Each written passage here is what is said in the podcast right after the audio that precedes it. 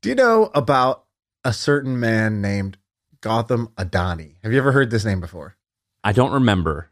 Okay. What, what's his shtick? So what's, what's, Adani what's just became this guy just became the third richest man in the world, and so you yes, have, the Indian guy from uh, uh, he's kind of like a, a and he owns like the huge mansion in down in downtown like Mumbai where like it it's like a skyscraper. yeah. So he, um, so he, Elon Musk number one, Jeff Bezos number two, and now Adani number three. And so people they watch this list and they're like, who's who is Adani?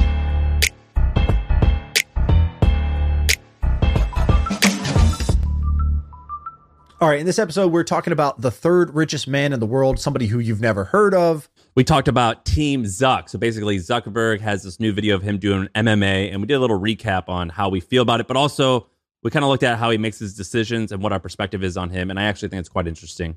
We broke down one of Mr. Beast's, to me, the most interesting business that Mr. Beast has that nobody else is really talking about, and I think is low key a star business. So that's the episode. Give it a listen. Let us know what you think. and write in the comments. Go on YouTube, write in the comments. I'll be replying to every single comment that's in here with something that's either smart or funny. I guarantee it. Go to the comments and leave one, and I'll reply. All right, I have a, a, a fun one. This will get us in the mood. So Kanye West, uh, pop culture. Uh, do you follow Kanye? Of course. I don't really pay attention to Kanye West. Really, uh, it's not really on my uh, radar. But he did something kind of funny, and we talked about him yesterday, and it's business related. But basically, you know, he's having this like tizzy with Adidas. Do you know about that? no, and nice use of Tizzy. You like that? Uh, well, and I, frankly, I don't entirely know about it, so I'm just gonna kind of like summarize. But basically, you know, Kanye worked with Adidas to launch Yeezys, his line of shoes. Um, it's collectively made like, or not collectively, but in 2020, Yeezy sales were 1.17 billion dollars in revenue. He made around 200 million dollars from that, so he made a lot of money. And basically, he's having a fight with them. I don't actually know what the fight is about, but the backstory is that he's accused them of stealing his designs and leaving him out of meetings for their Yeezy shoe collaborations. Sean uh, Combs, you know, Diddy said he's going to boycott because of this. And Kanye has said, I'm going to make things unbearable for you guys until you comply. So I don't exactly know what comply means, but what's kind of, it's both sad because like it looks like he's going through some stuff and it is funny and he's try- kind of trying to be funny and it's working.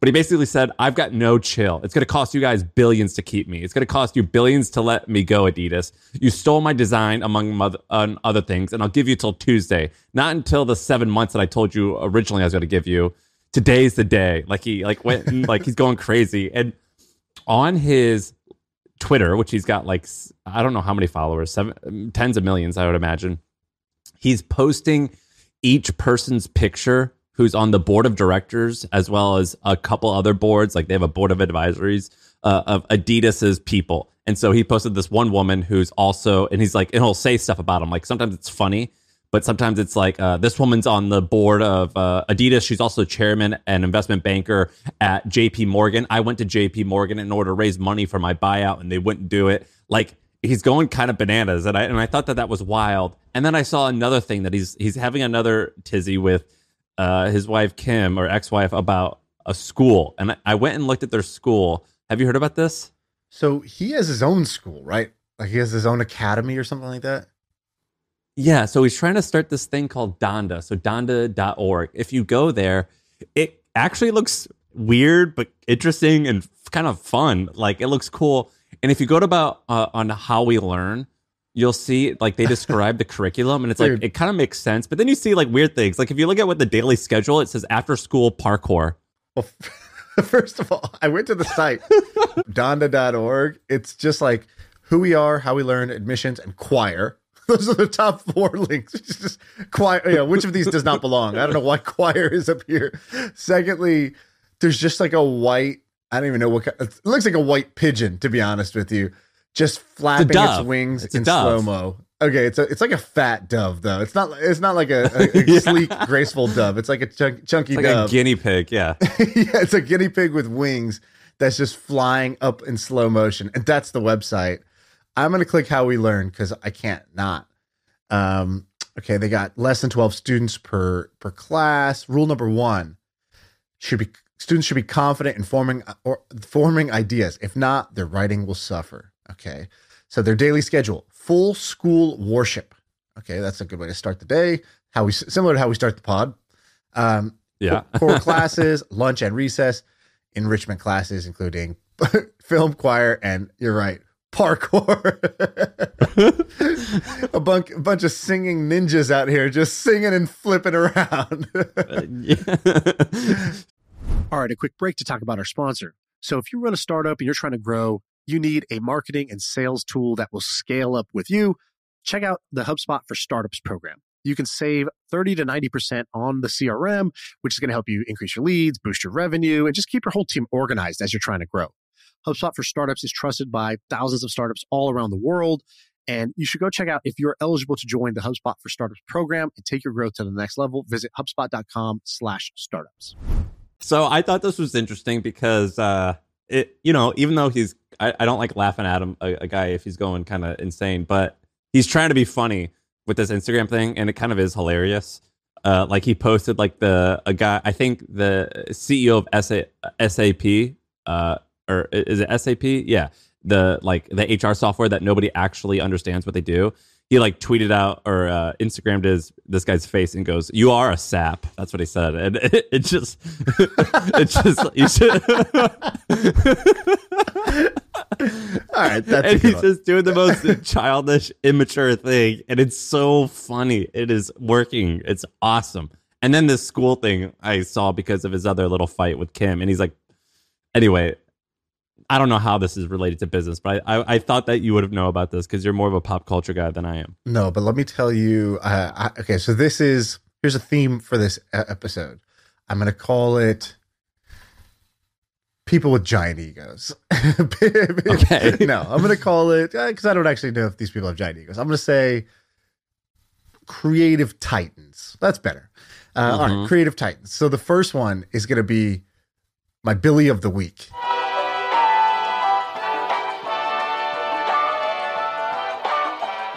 Million dollars isn't cool. You know what's cool? A billion dollars.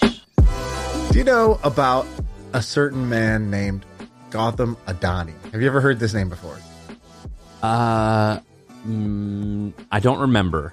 Okay. What what's his shtick? So what's, it- what's his- Adani what's just became this guy just became the third richest man in the world, and so you yes, have, the Indian guy from uh uh he's kind of like a, a and he owns like the huge mansion in down in downtown like Mumbai where like it it's like a skyscraper. yeah. So he um, so he Elon Musk number one, Jeff Bezos number two, and now Adani number three. And so people they watch this list and they're like, who's who is Adani? And I actually I don't know if I met him, but we definitely pitched him. I, I think my dad pitched him. Uh, a business thing many years ago. My dad always kept saying, "Oh, we just need to get Adani on board. Adani, Adani, Adani." And so I'd heard about this guy before, and I didn't, you know, and his net worth has just skyrocketed because his stock is up like 13x in the last, I don't Is know. this Reliant Industries? No. So Reliance, it was the top kind of like company there.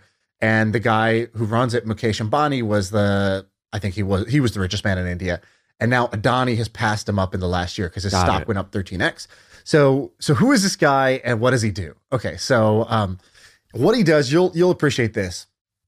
Is he a software guy? Is he a Mark Zuckerberg? No, no, he's not. Is he Elon Musk? Is he trying to create the future of uh, you know, space travel and you know, like brain computer interfaces? No. This guy operates in a place that Sam likes. Power. So he does coal, ports, plastics, you know, shit like that. So basically, this guy's like uh, they do they do like industrial work. And so he owns when so when he was a he was a kid, he was in school, he went to go visit this port. It was the largest port in the country at the time, a port, you know, where literally like ships come in and out. And um, he's like inspired by it. It was like one day I'm going to own the biggest port ever, and the biggest port in India. And now he, sure enough, he owns the biggest port in India. He owns the most ports in India too. Um, when with the deal we were trying to do with him, we were trying to get Adani to come to Australia to build a port for our, our startup that was based in Australia because these guys were the kings of ports. But his story is pretty cool. He's a he's a college dropout, so 18 drops out. He becomes a diamond sorter. I don't even know what that means, but he became a diamond sorter. He got an interest interest in the diamond business.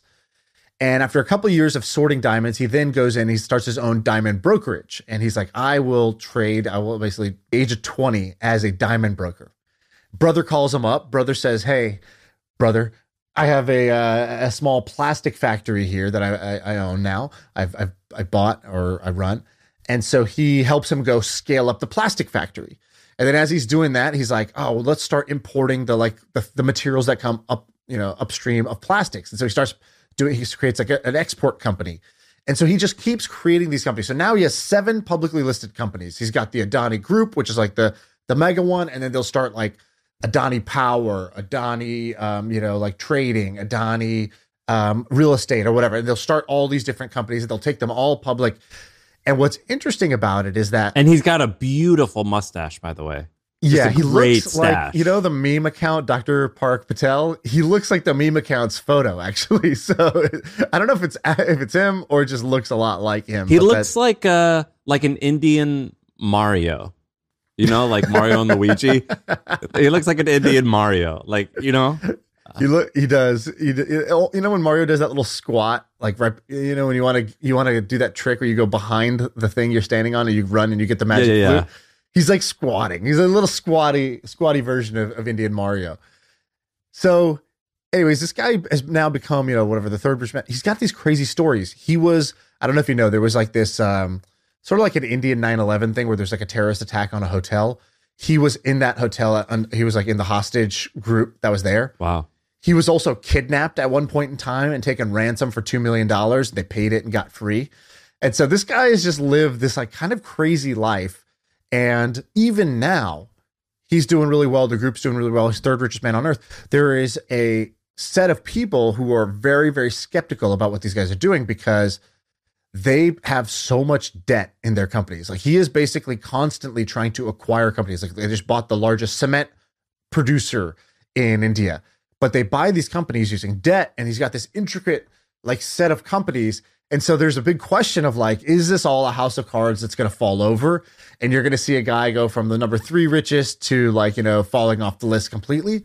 Or is he actually going to pull this off? Because what they'll do is they'll say, okay, the, the, the parent company has some profits. We'll take a loan on that.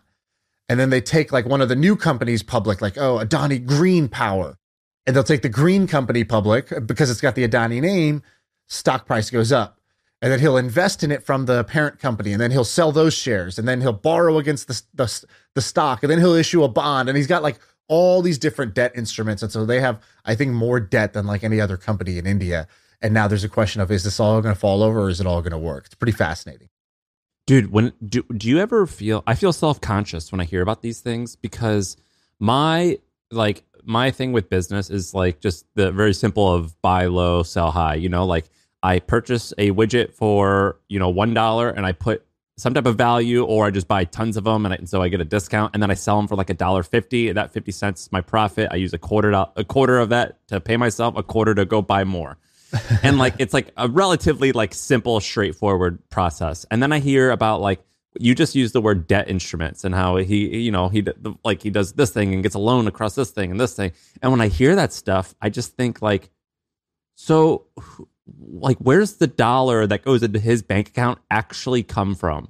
You know what I mean? Like Right. like I, I try to think about I'm like I don't understand how this person then eventually collects the money and how the people who are owed money where they got the money from and when they're going to get paid back like do you know what I mean? It, it's like it's so complicated for me because I'm such a simpleton or is it just bullshit?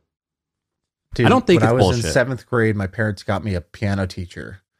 And I wish that instead I just learned how to play dead instruments. Like that would have just been so much better than learning how to play, you know, What do you mean a debt? Oh, debt instruments. yeah, no shit.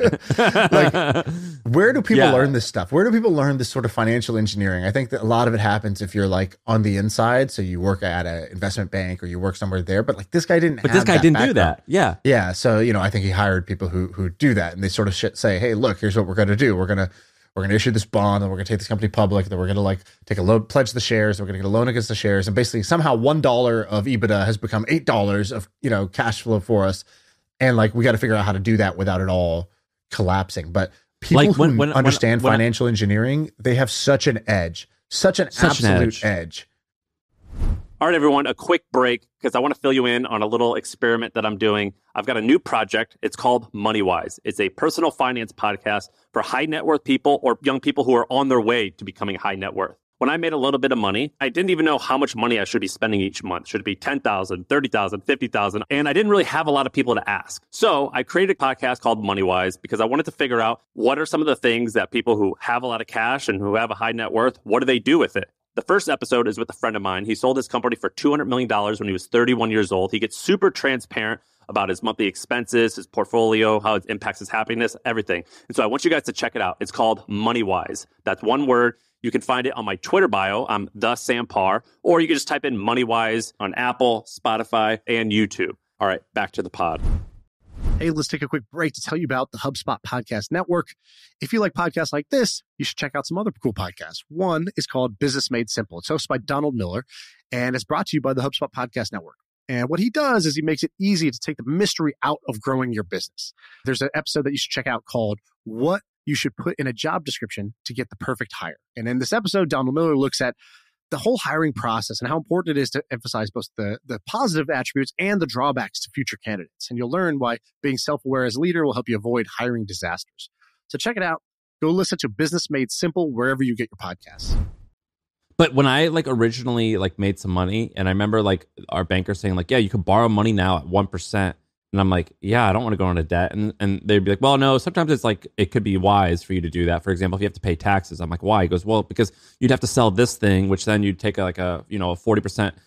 discount on that because of taxes and i'm like wait i don't understand this can you like lay this out like can you write this on a piece of paper so like it and then my banker griffin he ended up flying to new york to visit me to like he goes, dude, I just need to sit down with you so you understand this. I swear to God. I swear. I go, why are you coming here? Uh, you got meetings? He goes, no, I'm coming to explain this to you.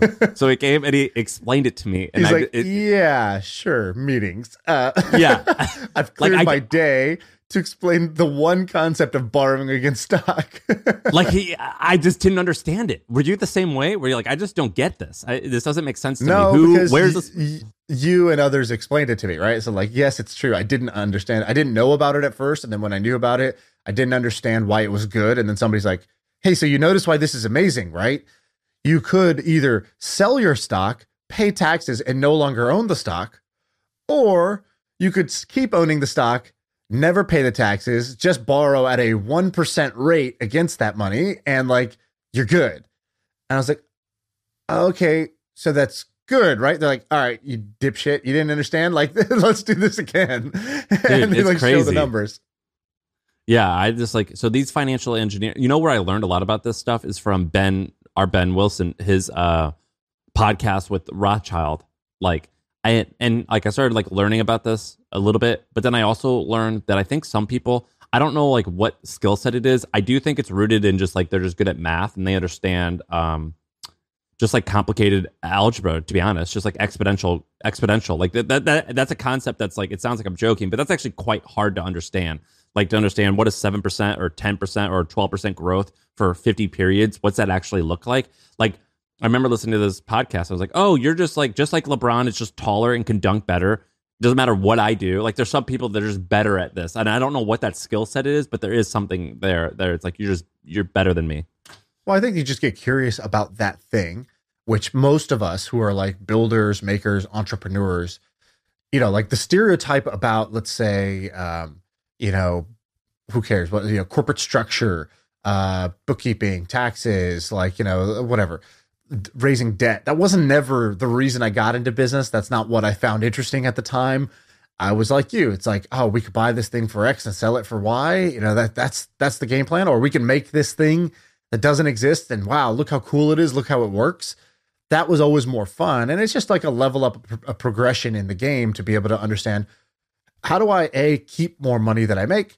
And B, how do we leverage money so that we could do more interesting things, you know, in a less dilutive way? So, so I, I think these people are amazing. You know, like Xavier, who who runs Enduring Ventures, he told me this once. He's just he was just like, you know, if I died, I'd be reincarnated as a CFO, not a CEO. And I that's was so like, funny it was like the weirdest brag I'd ever heard. I was I never heard somebody like bragging about wanting to be a CFO, and I was like, "What do you mean?" He's like, "He's like, I don't know. I just really like learning about how to be efficient and smart on this like financial like financial engineering." And he had done you know real engineering before that. He built basically like he's like so, he built a solar company in in Africa, the largest solar company in Africa. Dude, that's so funny that he's interested in that stuff though. And Because like, he batteries comes up, he's like a hippie. he's to- he's totally a hippie, right? He he did that because he's like, dude, there's people suffering in Africa. Like, I want to, like, that seems like the problem to go fix.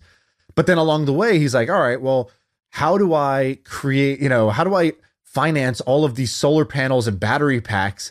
Without having to go raise venture capital. And so, in order to do that, like the necessary evil was he needed to learn how to access cheap debt he needed to learn how to like issue debt and underwrite for other people because what he did was he was like, you know, these people should basically they don't have the $21 to buy the solar panel that goes on top of their house that's going to power their fridge. And like if they don't have a fridge, their life really is tough and they need this, but they can't afford the $21, so like let's just do it at $4 a month or whatever and like I will underwrite a loan against their like income and it's like how do you underwrite a loan for somebody who doesn't even have electricity in their house? And he would figure these things out. And so I think it became a necessary evil and something he got fascinated with. And so now they're doing this hold holding company. And so he does this this one thread he did went viral, which was like how to have a holding company like Warren Buffett and basically like, you know, make a massive amount of money, pay as little taxes you need to, and like, you know, have have more and more money to do acquisitions as you go. And he basically outlines Warren Buffett's corporate structure and why that's at why that's advantageous. And uh, you know, I read it and I still only understand 25% of it, but I'm just glad that there's people like that that I can go to whenever I have a question. this hilarious. Dude, that's great. Well, I like this guy. Got him. I'm gonna. I want to learn more about him. You have more on him, Yeah. or you want me to go? Uh, I have another person like this, or I have another person and idea like this. Okay, so now Okay. let's switch gears. Another creative titan that we talked about, Mr. Beast. So we hung out with Mr. Beast. I don't know if you guys are sick of us talking about that yet, but you know, uh, producer Ben is literally sitting here in a Mr. Beast uh, t-shirt, so you know he's a fan.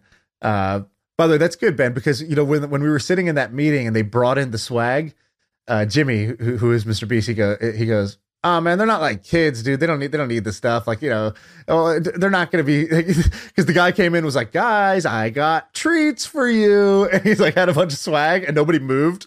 And Mr. Jimmy was just like, "Oh no, they, they don't care about this stuff, man. They're they're they're adults." And then like all of us were like, "The fuck are you talking about, dude?" And like we just like I just like I literally rolled my chair over to him like. You know, like a kid, I'm like, wee! I like just like rolled my rolling chair over to that part of the table because it was like a long boardroom. And I was just like, I'm going to get some swag. And I went and got it. And the other guy's like, I got kids, man. I got, they're going to need, like, if I don't bring back swag, they're going to be pissed. And so, and now Ben is wearing his.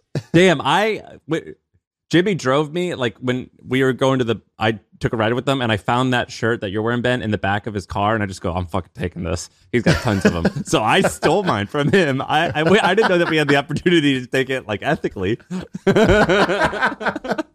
Never considered that. um, so Jimmy, okay, so I wanted to bring something up that he had talked about that we didn't mention on the podcast, which to me is the most interesting business that this guy has. You might be thinking, is the most interesting business his YouTube channel? No. Is it his chocolate company Feast named Feastables? No. Is it his drop shipping burger company, his cloud kitchen called Mr. Beast Burger? No. Do you know which one I'm going to talk about? Do either of you guys know? Give me a uh, Sam. Do you know which one I'm going to talk about? I think. Ben, do you have any idea which one I, I might be referring to? Uh, well, uh, no, but are you going to talk about his burger? Did you guys see his restaurant just open? Yeah, yeah, yeah. But let's talk about this other thing first. Okay, okay. No, no, I don't know. What you're talking I'm about. gonna, I, like I wrote down what I think it is, and then you you say it. All I'll right, I'm gonna say got it. It's his like kind of translation internationalization company. Translation. Sam got it. There it is. yes. this idea is amazing. So when we're sitting there, he's like, "Yeah, I got basically whatever the number number one, number two, whatever biggest channel in in America." And he's like pulling up his like YouTube stats on. He's like airplaying onto the TV like his YouTube stats. And then he goes, um, "I also have this channel in Portuguese. Uh, you know, this my Portuguese channel is growing really fast." And he puts up a video. It's got 20 million views in Brazil. And I was like, and it, it starts talking, and all of a sudden he's talking in fluent Portuguese. And I was like, what is this? He's like, oh yeah. Like a, like AI. No. So what they did was they were like, look, one of the things we, we already put a million and a half dollars into this video where I built this chocolate factory and I'm going to give it away to one of these people. How do we get more juice out of that fruit? And so what they realized was we can go international into markets where YouTube is huge, like Brazil. Um, Brazil's got this massive population. It's huge on YouTube and they don't have content like Mr. Beast is doing. Like he's ahead of the game for the US. He's light years ahead of the game for like Brazil or the Philippines Right. or different places like this. And so, but the challenge is it's a language challenge. So what they did was they went, they basically hired somebody to create a YouTube channel. They said, Hey, you're going to be our YouTube channel manager for this country. You're the country manager for Brazil. You got to have our Twitter, our TikTok, our YouTube, all of it. Um, you know, Mr. Beast Brazil or whatever it's called. Then secondly, we're going to, when we have a video here, you need to get it translated by a local, like a, like a dubbing service. So like a local translator.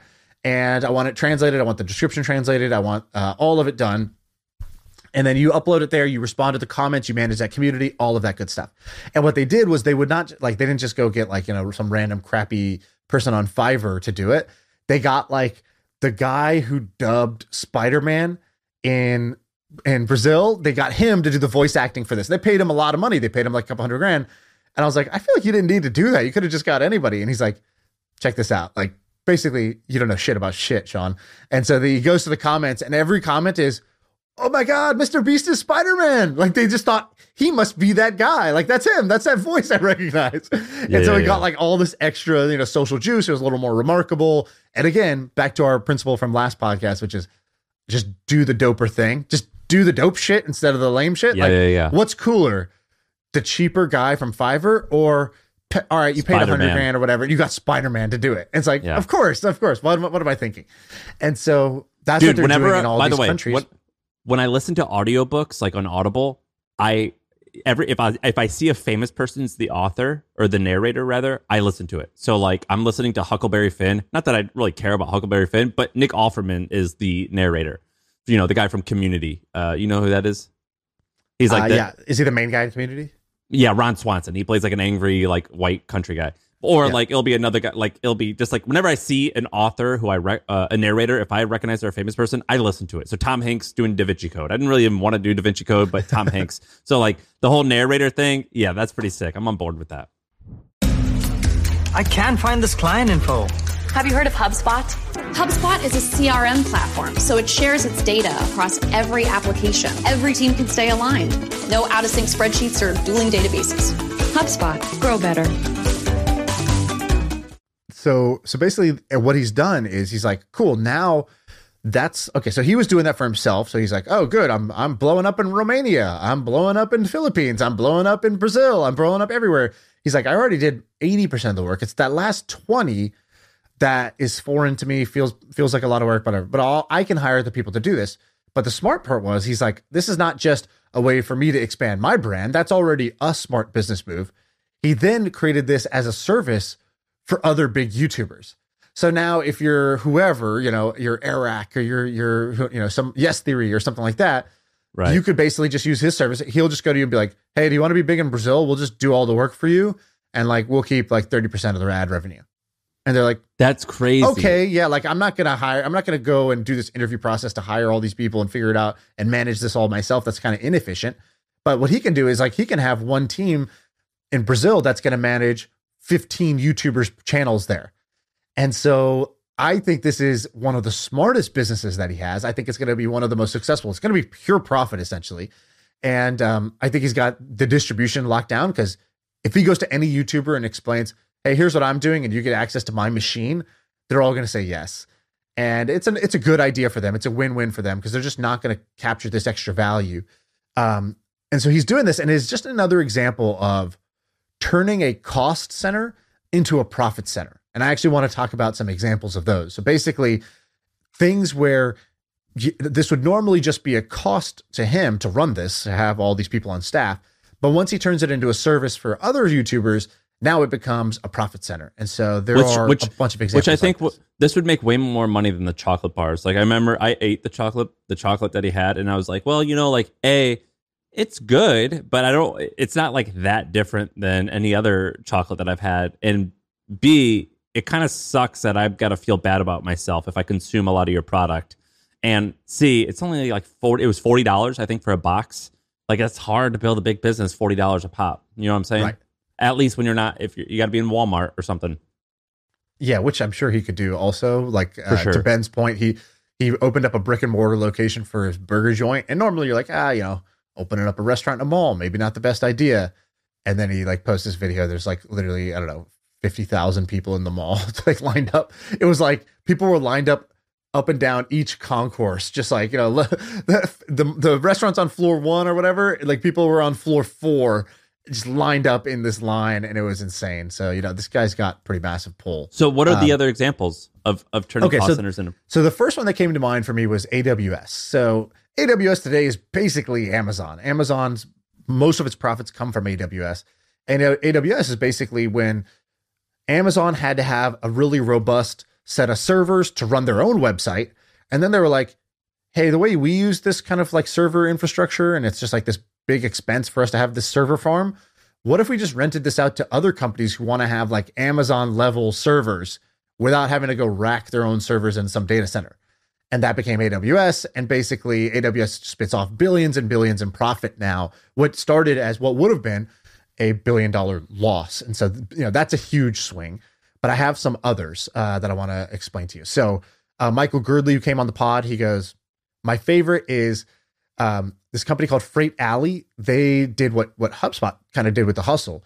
They basically have this thing called Freight Waves, which is Freight Waves is basically a um, media company, and Freight Alley is the like the SaaS company. So basically, they're a SaaS company that created a media arm that goes and uh, normally a media company you know has expenses, but they turned it into a profit center. Basically, that acquires customers for the SaaS business at a negative customer acquisition cost. So the media company is profitable and brings in customers to their own SaaS, uh, you know, at the bottom of the funnel. So that's one example, not exactly the full thing, but Dude, another that is guy, the guy who started that company, his name's Craig. I've hung out with him a bit. He um, bought a big piece of property in Tennessee, and he's the one who's turning it into like an airport. It's like a country club, but instead of a golf course, there's an airport. So he's selling. He bought a huge plot of land. Now he's subselling, or he's selling smaller plots of land, and there's going to be an airplane strip and a hangar that everyone has access to. So if you're a flying enthusiast, you buy a home there, and you, can use this. And he bought a magazine. I think it was called airplane.com or something like that. He bought a magazine and he's like, I'm going to buy a magazine and do the same thing that I did, but instead of software, we're going to do it with these houses. Wow, that's that's that's amazing. Another um, another example. So um, any D2C company that eventually takes their own warehouse and starts fulfilling for other customers, so they turn their own warehouse, which is a cost for them for fulfillment, into a profit center because they're doing fulfillment for themselves and others. Very similar to, to AWS. Okay, here's another one.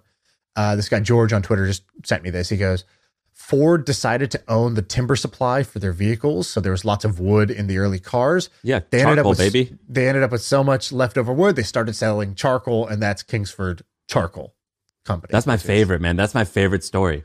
That's a that's kind of amazing. I didn't know that. Uh, is there more to know about that, or did, did we kind of nail it there? No, you nailed it. So basically, they were so Ford was making frame car frames, and they had to burn a whole lot of wood in order to you know bend the steel or do whatever they had to do.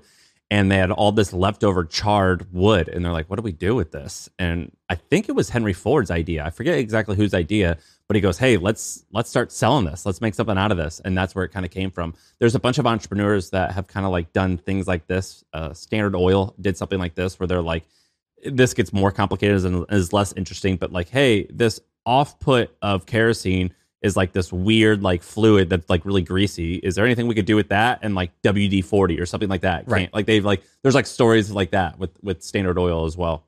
And so here's a couple others. So Foursquare, Foursquare had an API for businesses because they needed all this data about businesses, where they're located, all that stuff, and they needed that for to power their own Foursquare app. And Foursquare kind of went up in this hype cycle, then went down many years, sort of forgotten, sort of written off. But a new CEO joined and almost oriented the company around this. It was like, look, the more valuable thing is not people using Foursquare, the app, and playing the game. It's all the data we've collected about businesses, where they're located with like hyper precision. And so we actually just need to make that API available to everybody. And they productize the API and they make, I think, more money off the API. I think they make more money off the API than they do off the core app at this point. Um, so, so I think that's uh, that's another great example of this. Amazon has a bunch. Like Amazon was a bookseller, right? So their main cost of goods sold was their books, but then they create Kindle and Kindle self and the self publishing business and the public you know, and all that. And so now Kindle itself became a profit center. What so what used to be a cost, which was selling books, now they sell ebooks that they kind of own, and um, you know they turn that to profit. Same thing with payments, right? Amazon had to pay a a merchant like a fee every time they processed a payment. So they created their own payment software, Amazon called Amazon Payments. And now, like, you know, for our ecom store, I just went, I, I was like, oh, I think we take Amazon Payments. Where does that money go? And I went and found an account we have with Amazon Payments that had like 400 grand sitting in it because we use that service, Amazon Payments, to take payments for somebody who wants to pay with Amazon. And so they turned it into a profit center along the way. That's crazy. Another one is um, Slack. So Slack started out as a game, and when they were working on their game, they it, it wasn't actually doing that well, but they created a way in order to communicate effectively with their with their coworkers. And they said, "Ah, fuck this game. This thing's actually way cooler. Let's actually turn this internal tool into a uh, a proper tool." We thought about doing that. So here's but here's the problem with this. This all sounds sick. A lot of people uh, say, "Yeah, let's do this," and so a lot of publishers are doing this, and so they are like, "Let's sell our CMS." So BuzzFeed, Vox, Washington Post, I forget who else. It was like they build these custom website builders and they say, let's sell this. And I think oftentimes it's a distraction. And they always say, well, Amazon did it. And I looked into this. Amazon did launch AWS uh, pretty early on, but do you know how many employees they had when they did it? How many total employees are on AWS? Yeah, total employees. There's about 5,000. So they were already a multi-billion dollar company with, and, and, so they, the way the story is told is like, oh, they were just this little guy. No, they had about 5,000 people when they launched AWS. Like it was like a, you know, it was a, it was a thing. It wasn't just like a scrappy startup. And a lot of times people like will say, well, well let's also sell this. It's like, dog, we've got eight people working here. Like who's going right. to do this? Uh, so that's always like, I've always been conflicted with this strategy. Yeah, that's, that's true. Uh, you guys considered it. You would have done it for what? Is it your um, our the- email sending platform? So like we built our own for a little while, and then we made it really easy. So like if it, so basically hypothetically, which there aren't that many people doing this, if you had a daily email, it was really easy for you to talk to your advertiser, make the ad, and insert into the thing, have them approve it, and like it was simple and easy to use. But the problem is, is like there are not that many people doing it. You know what I mean? And B, well, there like, weren't then, but like beehiiv basically does that now and they're actually growing pretty well.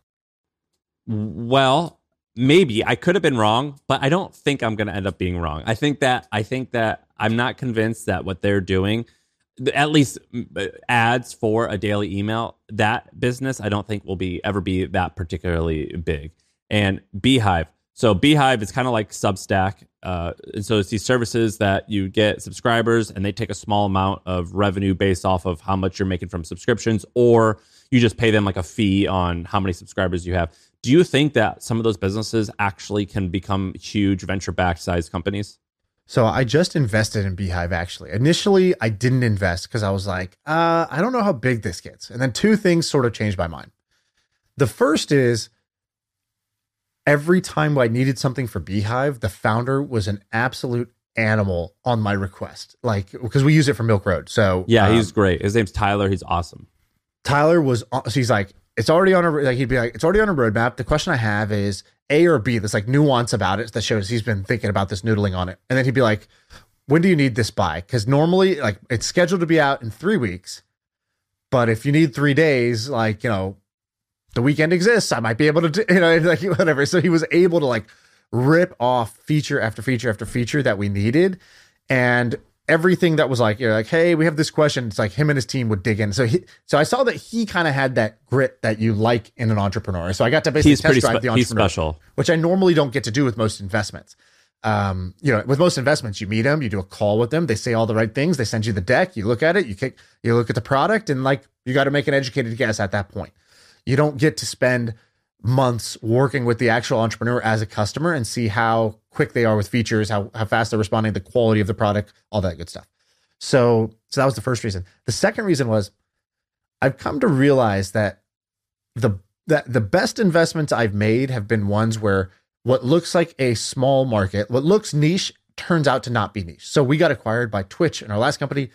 Twitch was a kind of the quintessential example of this, right? Like, yeah, but like how many people are going to watch other people play video games on the internet? Like how many people are going to stream themselves playing a video game and how many people want to watch that? Looked niche and turned out to be a massive behavior. Um, this is also true with like, you know, uh, now Shopify seems really obvious. I remember talking to the VC who led Shopify's early rounds, uh, you know, maybe six, seven years ago.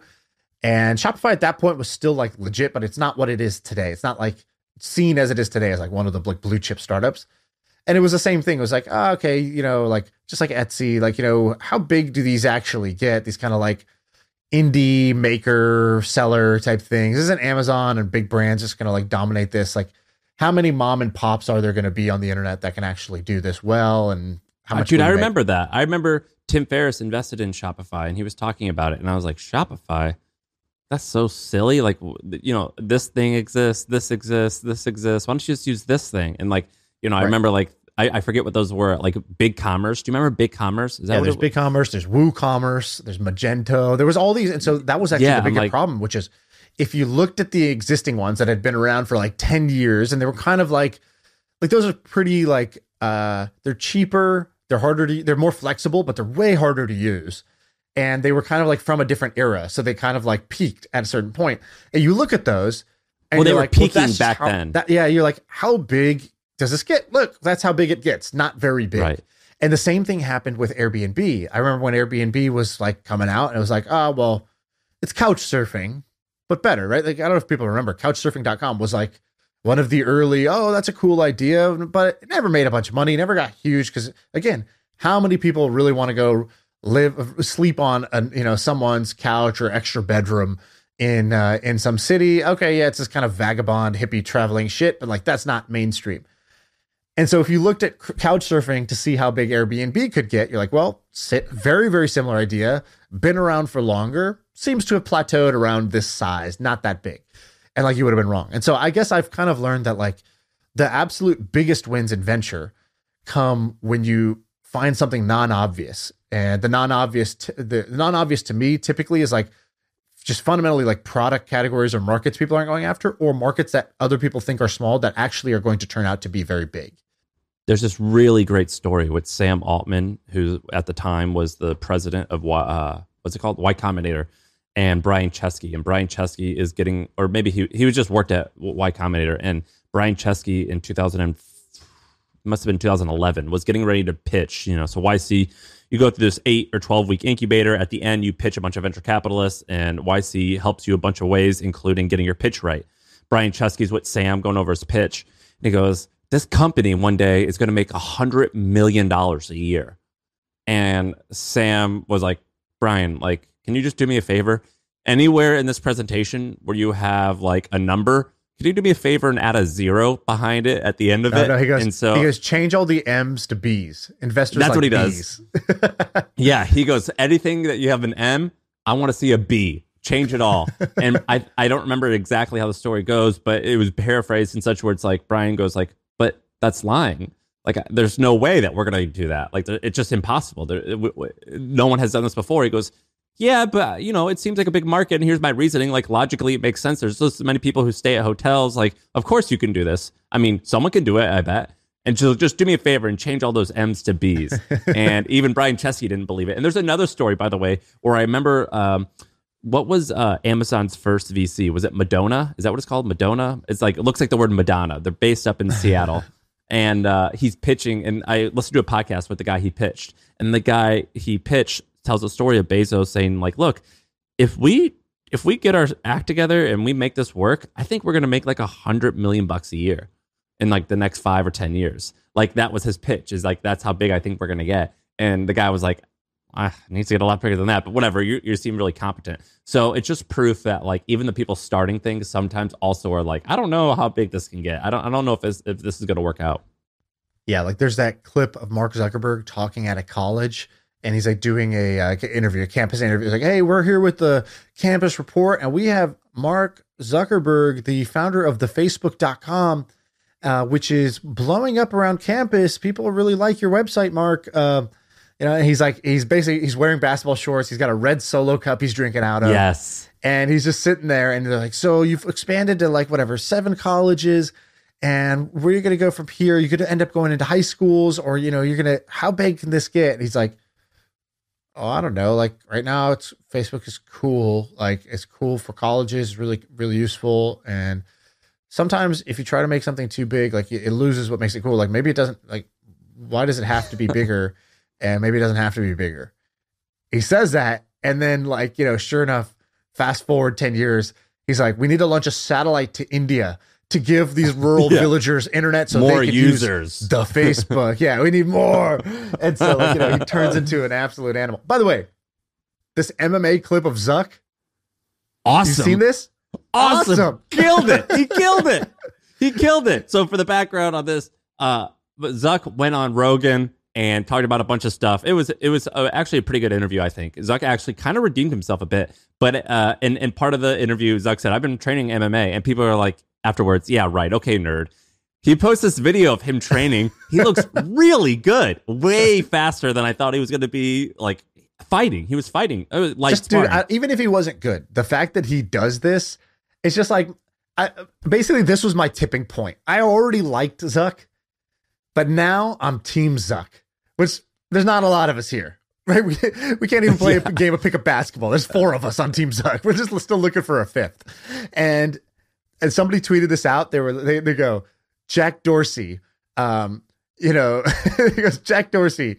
Uh, hasn't worked in 10 years uh constantly like constantly meditating uh you know dating different models no family tries to run multiple companies at once fails uh twitter never makes anybody blah blah blah zuck you know begrudgingly runs a trillion dollar empire you know faithfully monogamous uh great dad uh trains MMA like like all these like it was like Jack Dorsey doesn't work out. It's like Zuck trains MMA and it just like highlights like you know basically like why does everybody hate this guy again? Like what has this guy done? Like you know and and and some people are like he he ruined democracy. It's like no dude he built basically the modern telephone and you're pissed that some people make phone calls that you don't like. That's that's basically what happens on facebook is that he built the app everybody uses to communicate everything stupid or amazing.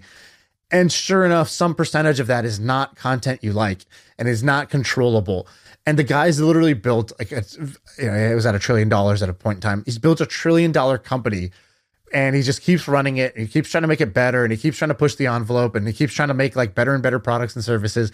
And do you think he really cares about like do you think he sits there being like ah, i want to influence the election but no that's like you know that's the that's a pain in the ass he's trying to deal with.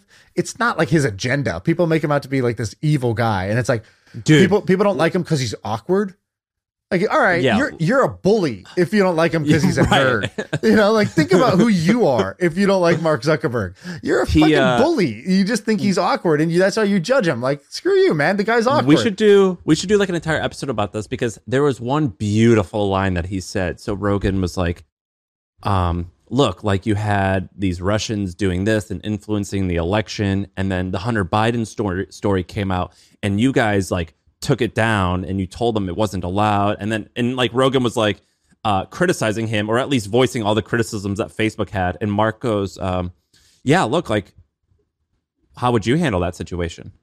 And and, and Love to see you do it. Love to see you yeah, try, and, and, Joe. and, and Rogan goes, I don't know, and he, and Zuck's like, yeah, we didn't either.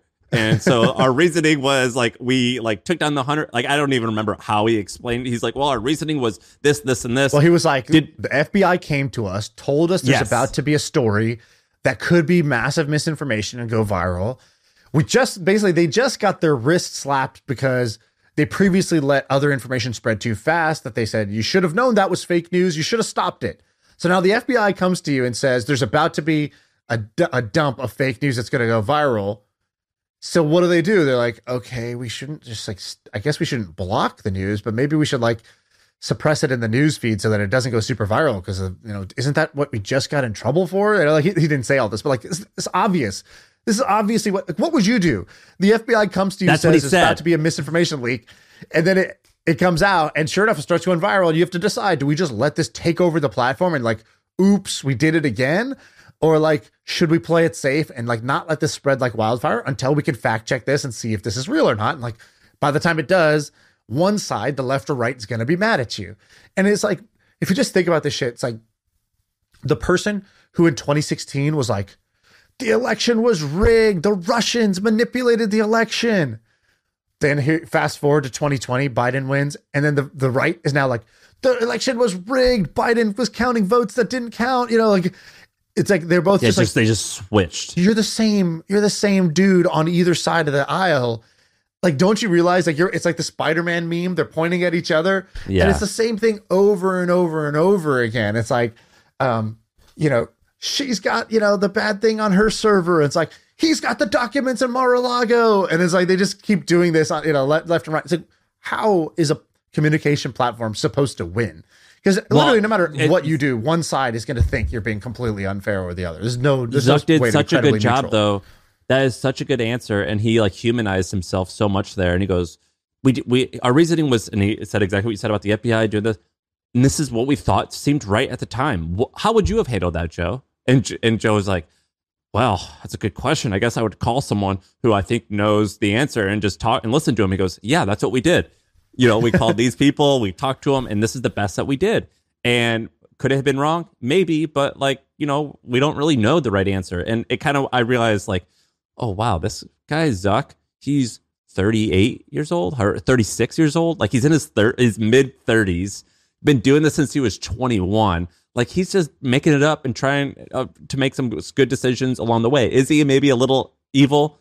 Maybe, but we all got a little bit of us in that. We all have a little bit of that. And like he's mostly doing a good job.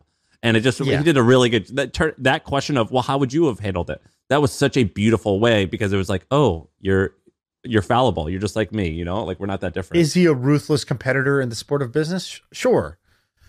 I wouldn't expect somebody who's number one in their game to not be a ruthless competitor at their game. Like I wouldn't expect them to be a softy who who doesn't care, or you know what I mean. Like it's, it's insane to me that people hold this like this crazy standard. Other reasons I'm Team Zuck. So you know about his like once a year missions that he does.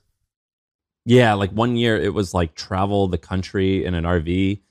Uh, yeah, so so he did. He, that was like when it was like election time. He's like, I need to, I don't know, I need to meet Middle America. Uh, I'm going Yeah. to like, you know, I will visit places with WalMarts. Like, you know, that's like his mission for the year that year, Dude, But uh, by the way, that, I respect when people do that so much. I was watching this music video with Mike Posner. You know Mike Posner, and you probably love him course, because he went to yeah, Duke. he went to Duke. He, yeah, you know how he walked across the country? Yeah, it was so he, like, I followed it. Yeah, it was. Yeah, it was awesome. He spent like he got bit by a rattlesnake.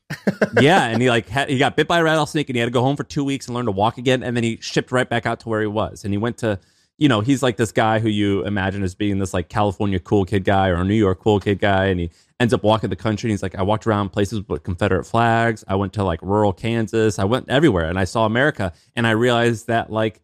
I don't know shit about America. These people are a lot different than I thought, and it was really nice to get to know like other types of people. I love when people do that, and so I'm Team Zuck a little bit because he did that. he, so he did that but the first ones he did i feel like were things that he was actually just self-interested in so he um i remember one of his first ones was that he was going to only eat if he was going to eat meat it had to be meat that he had personally hunted so he's like i've never hunted i think he had like never hunted before and he's like i don't really know where my food comes from or like what goes into this showing up on my plate. And i want to like actually like with my hands i want to experience this entire process. So he had to hunt it he had to like prep it or kill like you know clean it or whatever and cook it and then eat it. And so that's what he did for one year. One year he was just like i want to learn mandarin. I think facebook really wanted to go into china.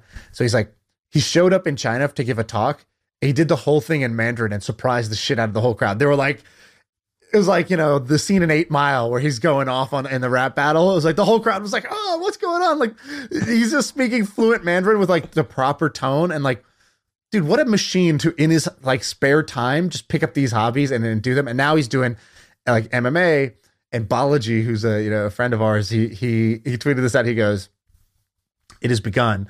I forgot who he said. He goes first. uh Great line. It has begun. We could say that for so many things. That's a beautiful. Yeah, he- those are beautiful first words. He called it he called it uh, he goes first he goes first bezos now zuck i'm seeing it across the board tech people starting to seriously lift and train testosterone re- replacement therapy quantified self optimal diet diet eventually this will be productized for all but transhumanism starts with personal chadification.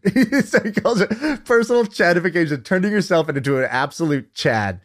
And I know you. I don't know if you saw this tweet or not, but every word of this, you know, you were just doing the the the. You're at the black church saying, you know, you're the gospel. The the choir of Donda Academy is singing, and you're like, amen to this, right? Like, because you've been doing this, right? You've been doing. I've your been own doing this for about five years now. I've been becoming Chad, and you want to know something?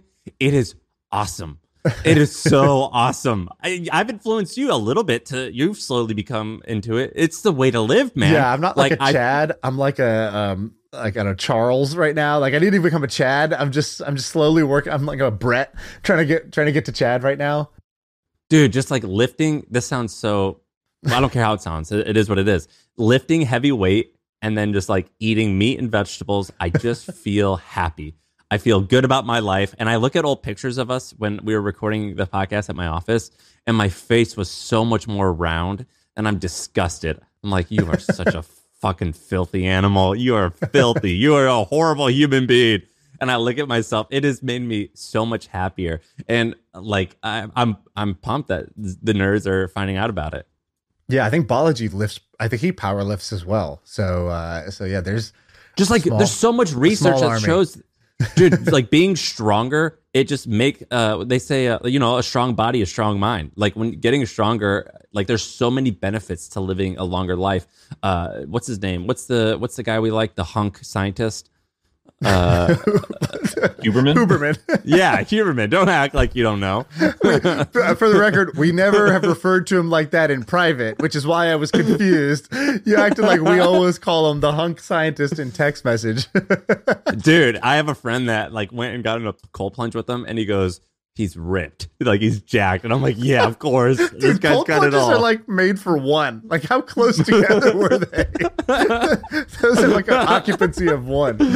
That's a new protocol. You got to sit on top of one another, and he, it extends. That's what he's telling people. He's like, "Uh, hey, uh, you know, if you uh, sit right here on my lap, uh, you're gonna live like an extra hour." but my dude, my friend did a thing with him, and he goes, "He's just jacked." And uh, uh, I, I don't even remember how we started talking about this, but he he, he did a, a podcast the other day. And he talked about like living longer, and he's like, "Yeah, lift weights and go for runs, and you'll Right. and you'll live longer." So I'm happy. Dude, you probably do this stuff. My trainer has me doing this stuff called myofascial car myofascial release or something like that. Do you do this? like a like a massage. it's basically foam rolling, but on steroids. I Like, go to a doctor two days a week and get it done on my calves. yeah, I knew, I knew you would do this as a as a as a full Chad. You you of course uh, are like you know all the way in on this.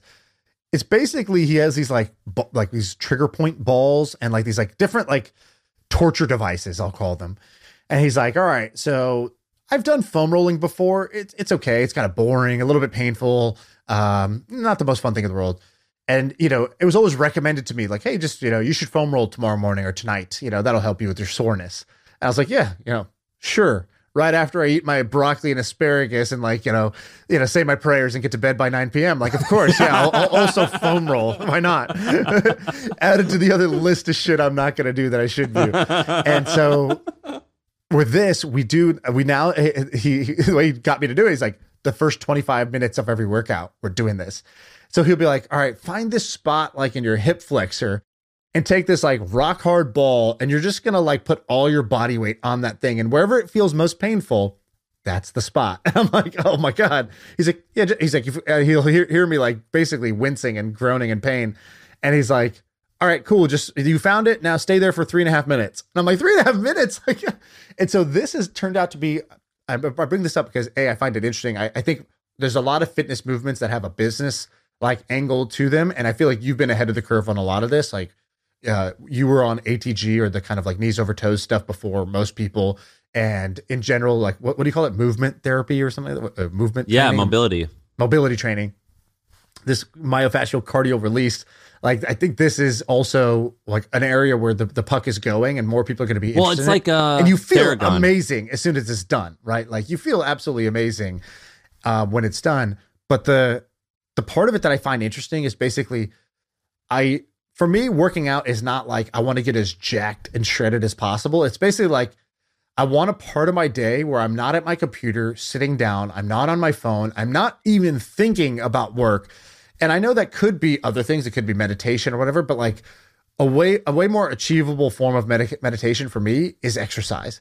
Exercise where I basically I'm only focused on the thing that's right in front of me, like being absolutely present because there's like a giant weight that's about to fall on my face or hurt I'll hurt my shoulder or I'll, I'll injure myself or I'm like in extreme pain doing this like trigger point massage or whatever. And I'm not I can't go anywhere else. I can't think about the past. I can't fantasize about the future. I can't worry about what notification just buzzed on my phone. And I'm just like out of it for at least one hour a day. And for me, that became the real like benefits of this more than like, oh, you know, I'm getting more fit or I have more energy or whatever. It's like it forces me to do that, like the like the real version of meditation. So that's what I like about it the most. Dude, I told you what Scott Galloway said, right? He was no, like, what did it say? the whole point he said this in an interview and i thought it was amazing as as like i've been trying to say that but you just said it so much better he said in an interview with ryan holiday he goes basically i think the whole like if you are not fit enough that you can kill and eat most people in the room or outrun them then you have a problem and you should like work to, you should he's like i pretty much just exercise just so i can kill and eat most people in a room or just be able to outrun them and he said that and i was like oh yeah that's actually that's the way to go that's the way to live No, that is so stupid. That's the part where I'm like, okay, I don't even want to be a part of this movement anymore. Like, why is that? uh, How is that even relevant? That's like saying, you know, I want to be fast in case an asteroid is going to hit the Earth and I got to get out of the way. It's like, what, what are you talking about? What is this scenario where you need to eat and kill or run away from everybody in the room? Has this ever no that, in your that's entire not, lifetime th- th- happened? that's that's at all not like it's like it, it's more like why does a car need to go 120 miles an hour when the speed limit's 60 like It just doesn't. because it's uh, just it doesn't no but it's awesome that it does and because it can that makes it just a little bit cooler are you ever going to drive 160 miles an hour no of course not but like i still want that ferrari just because i want to know i can do it and like the act of training to get to be able to do it is awesome so do i intend to eat you eh, TBD. Probably not. But like, it's cool that I could like, if I wanted to, I could do X, Y, and Z to you, and just training for that, I think is awesome.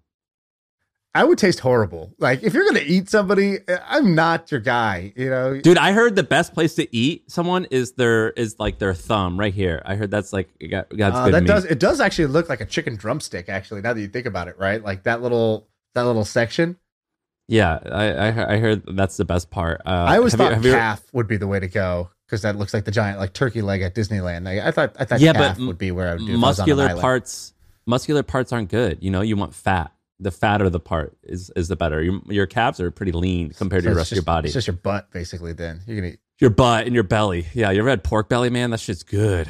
it is it's amazing actually eh, eh, eh, salmon belly fantastic and pretty much any belly Yeah, you want the fat. i'm a belly guy all right i think we've gone off the rails and Yeah. we will we started with Kanye and we ended with eating each other. what, what part of each other would we want to eat? Uh, we have it. fun. All right. See ya.